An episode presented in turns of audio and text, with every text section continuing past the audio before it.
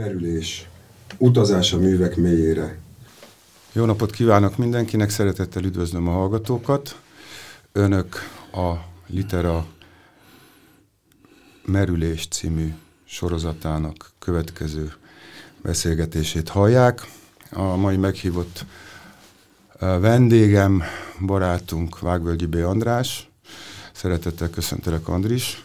Én is üdvözlöm a hallgatókat, szia Lajos. És ami a beszélgetésünknek a nem csak apropóját, hanem legyünk erőteljesebbek a tárgyát adja, az az, hogy Mágvölgyi B. Andrásnak tavaly megjelent a Cserkiadónál Edith Lieberman Semmis kis élete című könyve. Erről fogunk beszélgetni. Azt szeretném először megkérdezni, Andris, hogy ennek a könyvnek a, avas be bennünket ennek a könyvnek a, ha úgy tetszik, a holdudvarába, a keletkezési körülményeibe, abba, hogy ezek a szövegek hogyan jöttek létre, és hogy kerültek be ebbe a könyvbe, különös tekintettel arra, hogy ezt megelőzően neked megjelent a Grid című regényed, amelynek a szöveg mezőnyében meg annyi olyan momentum van, motivum és szerzői perspektíva, amely ebben a könyvben is megjelennek, és amely ebben a könyvben is érvényesül.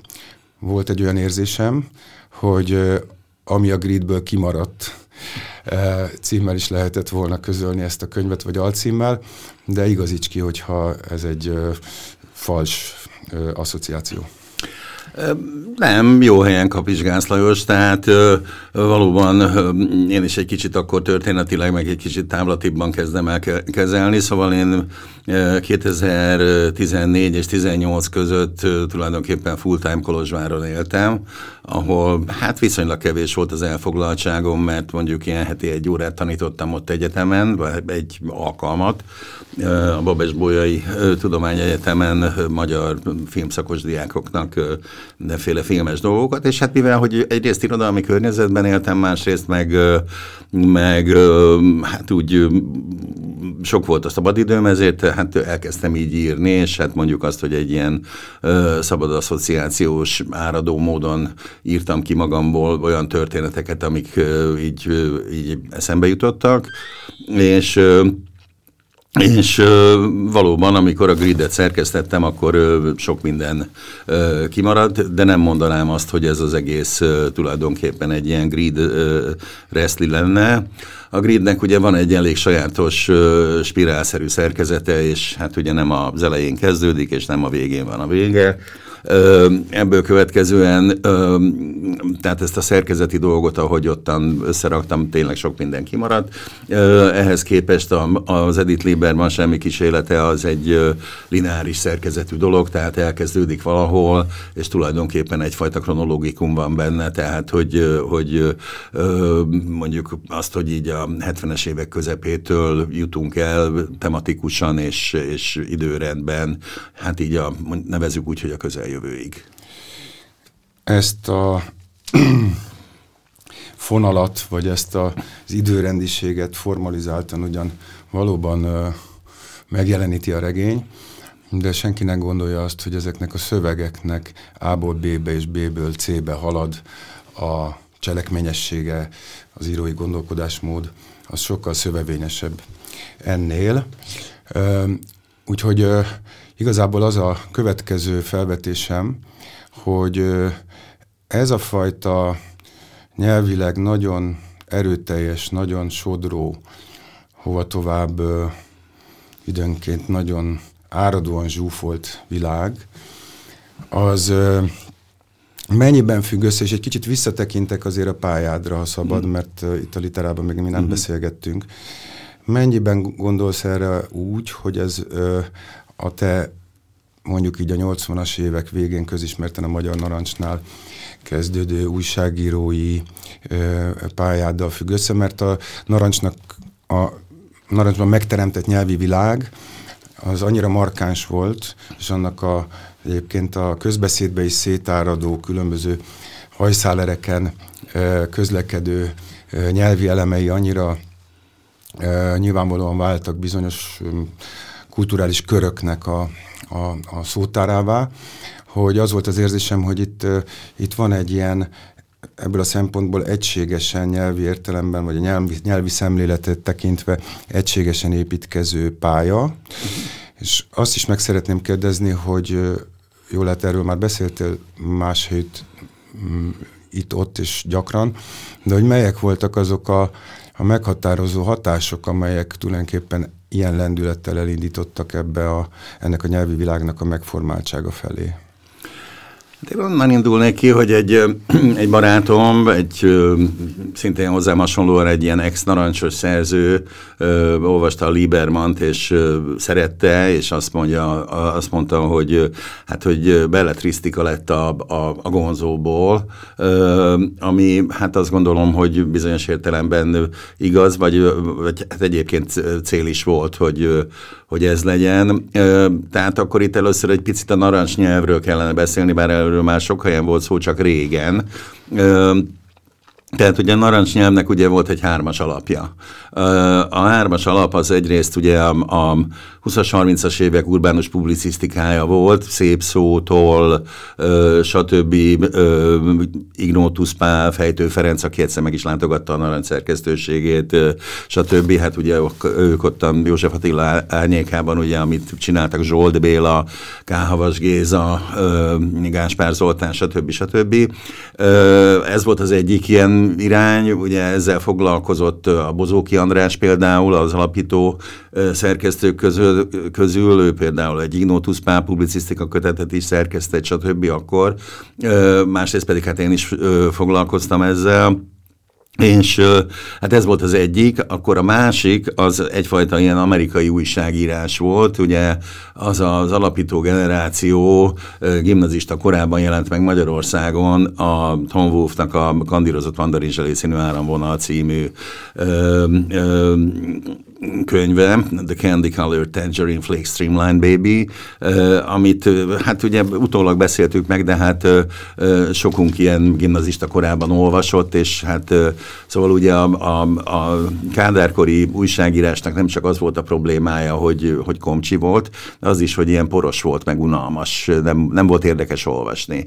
És amikor én ezt olvastam, és hát másoknak is ez volt az élménye, akkor az volt, hogy hát ez figyelj, ez nem is zsurnal nacionalizmus, ez, ez, ez rock and roll.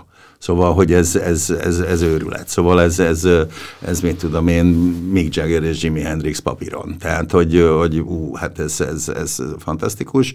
És tehát ez nyilvánvaló hatás volt, és aztán utána erre jött rá, hogy hogy megtaláltuk, vagy megtaláltam magunknak, magamnak, ugye a Hunter S. thompson ugye, aki a Gonzónak az atya volt, én találkoztam is vele két ízben, természetes élőhelyén a Sziklás egységben, Colorado-ban, szóval, hogy ez mindenképpen így egy, egy ilyen fontos irány volt, és hát a harmadik az természetesen pedig hát a pesti flaster nyelv, tehát azért a, a slang, az argó, az, az, az, az mindig is sajátunk volt, és, és azt gondolom, hogy ez a fajta amerikai New Journalismre, új újságírásra hajazó dolog, ami egy szubjektív újságírás, ami tulajdonképpen egy véleményes újságírás, tehát nem a, a klasszikus öt vagy hat, most nem is tudom hány dupla V, tehát a who, where, when, why, stb újságírása, hanem, hanem tényleg tehát egy ilyen szubjektumon átszűrt ö, ö, riportírás, az, az jelentősen megjelent ugye a narancsban, és ö, én ezt tulajdonképpen már akkor is irodalmi újságírásnak gondoltam. Ö, és ö, Hát erre mondta azt a kollégám, hogy a Gonzóból ugye belletrisztika lett itt a, a Grid meg a, a, a Edith Lieberman esetében, tehát hogy próbáltam ezt a nyilvánvalóan egyfajta társadalmi kitekintés van ezekben a dolgokban, tehát hogy mondjuk a Liebermant is fel lehet úgy fogni, mint egyfajta ilyen Hát előrendszerváltás történettől tulajdonképpen így a, a, a közeljövőig tartó sztorit, és, és nyilván, hogy benne van egyfajta ilyen társadalmi érdeklődés, tehát ez, ez, ez, ez megjelenik ezekben a novellákban, mert én nem regénynek tartom a Liebermant, hanem egy novella füzérnek. Ennek a nyelvnek, amiről beszélünk, hogyan látod, mindenek előtt munka közben hogyan tapasztaltad, mennyire tágasak, és korlátozottabbak a lehetőségei arra nézve, hogy figurákat teremtsen. Ugye, mert van egy nagyon nagy lendülete, és van egy bizonyos hangfekvése, mennyire lehet ebben differenciálni, mennyire kellett ebben differenciálni, mennyire kellett kontrolláld magad, hogy az a nyelv, amit te beszélsz, az differenciáltan és, és árnyalatokban jelenjen meg a szereplőkre nézve, akiket megjelenítesz. Hát nézd, ennek a könyvnek azért van egyfajta ilyen, egy ilyen stílgyakos, vagy egy ilyen parafrázis jellege is, tehát ugye már rögtön maga a cím, az Edith Lieberman, az ugye egy, egy nagyon félres Roberto Bolaño figurára utal, aki a 2666-ban az Amalfitánós részben megemlítődik, hogy mielőtt Amalfitánó ugye szexuálisan orientációt váltott volna 50 éves korában, előtte neki volt egy felesége, aki egy csodaszép nő volt, La mujer más cariñosa y hermosa del hemisferio del sur, tehát hogy a déli, déli félteke legkedvesebb és legszebb, legszebb nője, bizonyos Edith Lieberman, aki hát egy budapesti születésű nőnek van ábrázolva. Na most ő tulajdonképpen a 2666-ban csak említés szinten jelenik meg. Van egy magyar de nem fordított Bolányó könyv, az a címe, hogy a, az igaz rendőr aggájai, Los Sinsabores del Verdadero Policia, uh, Policia, jól legyen a hangsúly, spanyol tanár erre mindig felhívja a figyelmet. Szóval, hogy, hogy ott egy picit bővebben van szó róla, és hát én azt gondoltam, hogy ez egy, ez egy, ez egy vállalható feladat, hogy megírni az élettörténetét tulajdonképpen egy ilyen budapesti születésű és Párizsban és Csillében és Argentinában nevelkedett asszonynak. Nekem amúgy is egy ilyen a Grid és a, a Liberman írása közben is ilyen nagyon, nagyon erős fókuszom volt a latin-amerikai irodalomra. és hát Kolozsváron ott az egyik kedvenc elfoglaltságom az volt, hogy élt ott egy, egy barátném, sajnos szegényként meghalt a Covid idején, kortársam, aki hát spanyol műfordító volt és spanyol tolmács. És hát én már másodszorra futottam neki így a spanyol nyelvtanulásnak, de én türelmetlen típus vagyok. Ez a fajta ilyen Ionescu-i, hogy Senyor Martínez és Senyora Martínez Barcelonából elmegy Senyor Lópezhez és Senyor Lópezhez Madridba, és akkor ott elkezdenek társalogni, és akkor a teáról van szó, és a, a Madlenről, és a nem tudom én miről. Ezek engem mutatnak, és mondtam, hogy nekem van egy kedvenc malányó könyvem, amit hát szeretnék elolvasni eredetiben. Tehát én ezt angolul olvastam, ez sajnos még nem fordítódott le magyarra, most egy zárójel, nagyon sajnálatosnak tartom, hogy ez nincs meg. Kutasi mercedes beszélgettem egyszer erről egy ilyen bolányos színibemutató után, hogy ez mennyire fura, hogy ez a könyv nincs meg magyarul. Én nekem persze az volt a, a sejtésem, hogy lehet, hogy a politikai áthallások miatt, mert ennek a könyvnek az a címe, hogy a náci irodalom az Amerikákban, és Hát ez tulajdonképpen egy ilyen 31 néhány, ö, hát ilyen képzelt lény, mint a Borgesnél, csak ezek képzelt nácik, ö, akik hát így Argentinában és egyebütt felbukkannak. Egy-kettő észak-amerikai történet van benne, de alapvetően latin-amerikaiak ezek, és ö, nagyon szórakoztatónak tartom, és nagyon örültem annak, mikor a Kutasi Merci ebből lefordított egyébként egyet, ami tavaly jelent meg a, a jelenkorban. Az egyik novellát, az indító novellát, témát. Szóval ez nekem egy nagyon fontos dolog volt, én ezt angolul olvastam először, és akkor utána beszereztem spanyolul is, és akkor úgy kezdődött el a spanyol tanulásom, hogy, hogy ezzel a egyébként Sasset Ágnes nevű műfordítóval és spanyol tolmáccsal elolvastuk együtt.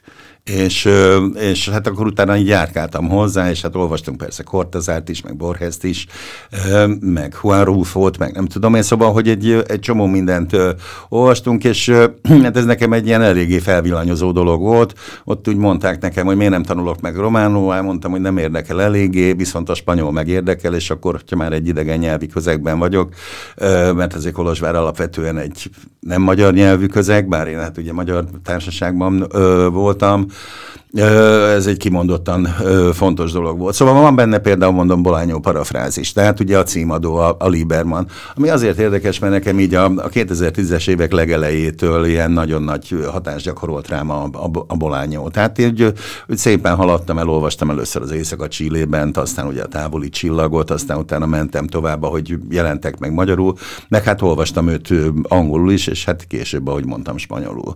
Úgyhogy ez, ez, ez nagyon fontos volt ilyen szempontból, de van mondjuk olyan, ami mondjuk azt, hogy egy ilyen Beketti hangfegvésben van, van olyan, ami egy Bret Easton Ellis hangfegvésben megírt dolog, van benne olyan, ami skandináv kriminek minősülhet, és hát az utolsó novella az pedig hát egy ilyen chat GPT is, és hát ezt nyilván nem Kolozsváron írtam, mert a chat GPT az 2023-as élmény volt számomra, úgyhogy, és azóta már meghaladta akkor, mert ezt tavaly májusban írtam, és hát mára már egészen más a, a, a, a, ez a AI-nak, tehát a mesterséges intelligenciának ez a szövegképzési gyakorlata.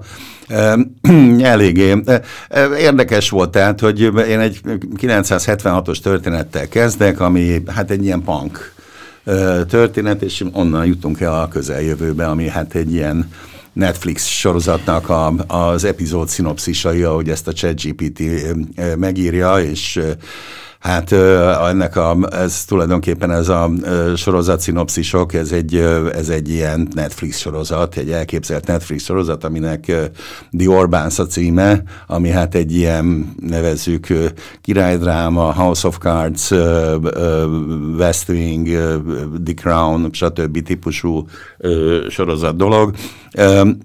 Azt gondolom, hogy hogy Szóval, hogy nem kell szemérmesnek lenni azzal kapcsolatban, hogyha az ember fikcióban elképzel bizonyos dolgokat, úgyhogy hát ez itt megtörtént. Hangsúlyosan utaltál erre, vagy explikáltad is, hogy, hogy nagy örömödet jeltett, nyert, nagy örömöd volt a, ezzel, ebben a hatásjátékokban, vagy stílusjátékokban, vagy, vagy parafrázis játékokban. Az a kérdés adódik ebből, hogy a éppen aktuális szövegre, hogyha ránézünk, és ott valamelyik felfedezhető ezek uh-huh. közül, amiket említettél, az mennyire volt a, az anyagodnak a függvénye, mennyire az anyagot hívta elő. Tehát egy bizonyos novella, amelyben mondjuk egy bolányos játékban, amelyben azt már elmondtad, de mondjuk a, a többit, amit, amit végigmondtál, mennyire az anyag kérte ezt, illetve mennyire volt neked tulajdonképpen egy ambíciót, hogy egy, ezt az anyagot mindenféleképpen így próbálom ezek, ebből a nézőpontból és ezekkel a nyelvi, ebben a nyelvi világban elgondolni. Uh-huh. Hát nézd, szóval mondjuk itt példának, ha ezért hoznám fel a, a, a Bret Easton Ellis-es történetet, ez egy, amiből kiindult ez az egész, az egy viszonylag, hogy mondjam, az ismeretségi körömbe tartozó ö, embereket, vagy embert érintő bűneset volt, amitől hát teljesen kiborultam, tehát egy gimnáziumi ö, osztálytársnőmnek a fiúgyermeke az ö, egy ilyen gengel ö, megöltek egy hajléktalant és ö, hát ez, ez szóval adta magát, hogy ez egy ilyen Brett Easton Ellis-es történet. Én erről nem akartam direktben írni, nem akartam újságírni erről, nem akartam ö, tényeket, neveket, stb. mondani, mert ö, nyilván nem de azt gondolom, hogy a dolognak a súlyossága, meg, a, meg az ereje, az meg azt hívta elő, hogy, hogy tulajdonképpen így az amerikai pszichónak a, a, a lágéjában beszéd helyzetében legyen ez a dolog, és hát elég hosszú idézetek is vannak egyébként a Bret Easton Ellis-től, tehát hogy, hogy így behozódik ez a, ez a bizonyos nyelv. Tehát amit, ahogy mondod, igen, tehát hogy a témához lett választva a, a, a, a stílus, vagy a, a parafrázis dolog, de hát ugyanúgy például ugye ez a New York Tiempos, ami hát egy két embernek egyfajta ilyen helyben járásos vándorlása, és hát ennek is nyilván van valamilyen valóság alapja, ez egy New Yorkban játszódó dolog, az is hozta magával ezt a, ezt a, ezt a Beketti Godóra várós hangulatot, ami hát ugye valójában ugye az egyik szereplő részéről egy kiábrándulás történet. Oké, okay. akkor menjünk tovább, pontosabban koncentrikus köreinket róljuk tovább. ennek a könyvnek azért a másik, vagy a több vonulata közül az egyik egészen biztosan, amire már a beszélgetés elején utaltál, 70-es évek közepétől ez a kádárkori uh-huh. világ, amelyben én azt láttam, hogy ugye időnként ö, ö, aki, ebben a világ, aki ebben a világban élt, annak a számára ö, időnként egyértelműen felfedhető egy-egy figura, aki, aki itt szerepel. Ö, akár név szerint is, vagy pedig eltolva, ami Pák Tibortól Tamás Gáspár Miklóson keresztül fejtőn át, nem folytatom. Na most ezeknek a szövegeknek azt gondolom, azt neszelem, hogy van egy erős tapasztalati alapja. Tehát van egy általad megképződött, a saját tapasztalataid alapján megképződött kvázi anekdóta, ami aztán novellisztikus irányba ö, továbbfejlesztett ebben a könyvben. Itt hogyan válogattál, mert azt tudom, hogy reggelig tudnál mesélni erről az időszakról, és reggelig tudnál mesélni olyan sztorikat, mint hogy szerencsém volt többször beszélgetni veled. Szóval, hogy ott egy nagyon-nagyon széles terítéke van ennek a világnak. Hogyan válogattad ki, melyikekre esett az az írói pillantás, ami alkalmassá tette megmutatni őket? Vagy pedig csomót ki kellett zárni egész egyszerűen terjedelmi okokból? Hát ez ugye, ahogy mondtad, tehát van néhány olyan szereplő, aki nevesítve van, például mondjuk fejtő egyszer az egyik, egyik írásban, az Irodalmi Élet című novellában, de hát ott fejtő mondjuk egy tőle teljesen távol álló szerző, a másik, aki ottan invokálva van, az pedig Filip Kédik. Tehát szóval, hogy ez egy eléggé távoli világok egymástól azt gondolom, hogy amikor próbáltam tipikus ö, ö, tulajdonképpen ilyen rendszerváltás korabeli ö, figuratípusokra, arhetipusokra gondolni, akkor igyekeztem azon, hogy, hogy az általam ö, megformált ö, karakterek azok ö, ne egy emberből álljanak. Tehát ne egy ember legyen az, akire most gondolok. Tehát most direkt nem mondok nevet, tehát hogy XY az XY, vagy az YZ hanem úgy próbáltam több figurából összehozni karaktereket, amiben benne volt a rendszerváltó politikus és a, a, a rendszerváltó mondjuk így, hogy gazdasági és pénzügyi fejlesztő, a neokapitalista, a, a, az új, hát a, a, a mohóság, ugye, ami hát ugye a gridnek is ugye ez a fő témája, a, a mohóság, és ugye abban a könyvben benne van persze a, a szerzői mohóságom is, ami egyfajta intellektuális mohóságnak gondolok abban, hogy, hogy nem egy dologra fókuszál, hanem van egy ilyen, egy ilyen ö, szétfolyó, ö, széttartó jellege, tehát, hogy azt gondolom, hogy Nyilván, akit akartam nevesíteni, azt nevesítettem, akit meg nem akartam nevesíteni, azt meg nem. És, és ahogy mondom, ezek azért nem egy-egy emberről íródott ö, dolgok, még akkor is, hogyha mondjuk van egy fő karakter, a fő karaktert azt azért próbáltam többféle ö, irányból ö, összehozni. Nem feltétlenül gondolom én ezeket egyébként anekdótáknak. Tehát én azt gondoltam ezekről a a, a történetekről, amik között vannak persze valójában valósan megtört történetek is, hogy, hogy ezeknek az elbeszélése, ez, ez valójában azért nem anekdóta, hanem inkább mondjuk azt, hogy így az utánunk következő generációknak egyfajta ilyen példabeszéd arról a korról. Tehát, hogy, hogy ezt fontosnak tartom, hogy hogy meg legyen jelenítve az a kor, ami, amiben nem csak az, amiben most élünk, hanem az, ami, az, ami ezt, ezt a kort is létrehozta, ami hát nyilván, hogy az én életidőmmel ugye összefügg, hiszen arról van személyes, meg kézzelfogható tapasztalatom, és hát nyilván, hogy ebben van egy csomó, hogy mondjam, a hozzáállásban vannak persze erős csalódottság, meg erős ö, megkeseredettség is, ugyanakkor én ezt próbáltam, mint ahogy általában is mindig próbálom, ö, ironikusan, meg szarkasztikusan, meg viccesen felfogni, és ö, hát ez tulajdonképpen valamilyen ötvezetet ö, hozott létre, amit ö, hát én legalábbis kedveltem. Ha még erről a korról beszélünk egy kicsit, akkor nekem az jutott eszembe, miközben én is sokat ö, töprengtem ezen, meg hm. ö, mindenféleképpen visszatérek oda, mert ö, valamiféleképpen azt is tudom mondani, hogy minden ellentmondásosságával és mindenféle szembenállásunk dacára azért ez a kor az otthonunk volt. Mm. Hogy ez a helyezkedések kora. Tehát ez a, ez a, a szövegnek, vagy a könyvnek ez, ebben a rétegében az lehet látni, hogy mindenki keresi a helyét, tehát tényleg valamilyen módon elkezdődik egy olyan a társadalomon belül egy olyan típusú, ö, olyan típusú mozgások jönnek létre, amelyekben az ügyeskedőktől, ügyeskedőktől kezdve a különböző ö, külföldről bejött kulturális hatásokra reagáló figurákkal együtt mindenféle alak mozgásba lendül, ilyen-olyan sebességgel.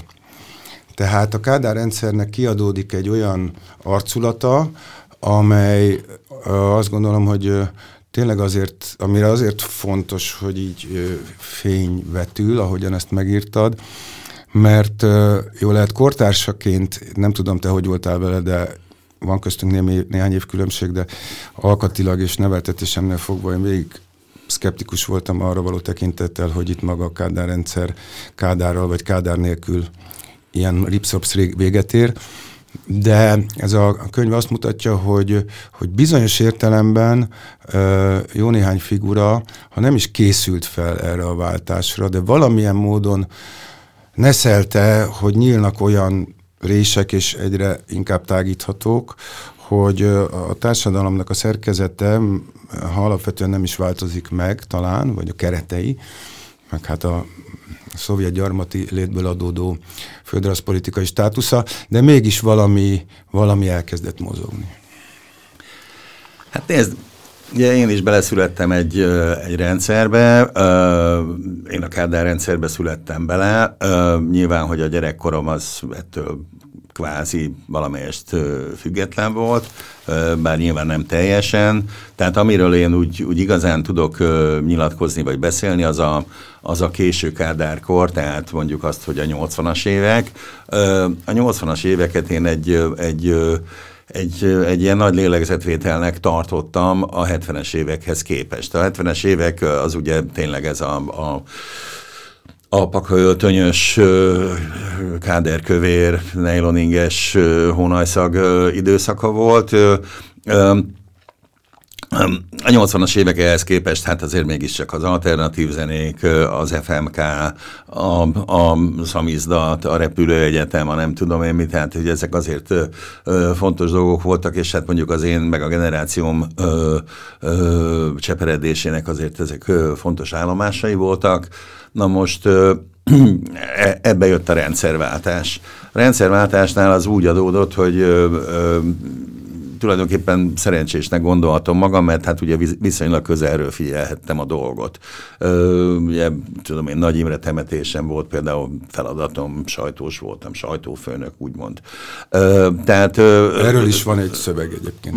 Va, ehhez kapcsolódóan, bocsánat. Ehhez kapcsolódóan igen. van valamilyen szöveg, igen. Ö, de szóval én ezt, erről már nyilván többször írtam publicisztikában és stb. Tehát ez viszont akkor elkezdődött valamilyen új típusú világ, és hát ugye azt látjuk a 2010 óta meglévő valaminkben, ami hát a mostani magyar társadalom, hogy ez, ez, ez, ez úgy valahogy úgy az a, az a bizonyos 20 év, az a 89-től 2010-ig tartó 20 évnek a lendülete, az valahogy így megváltozott.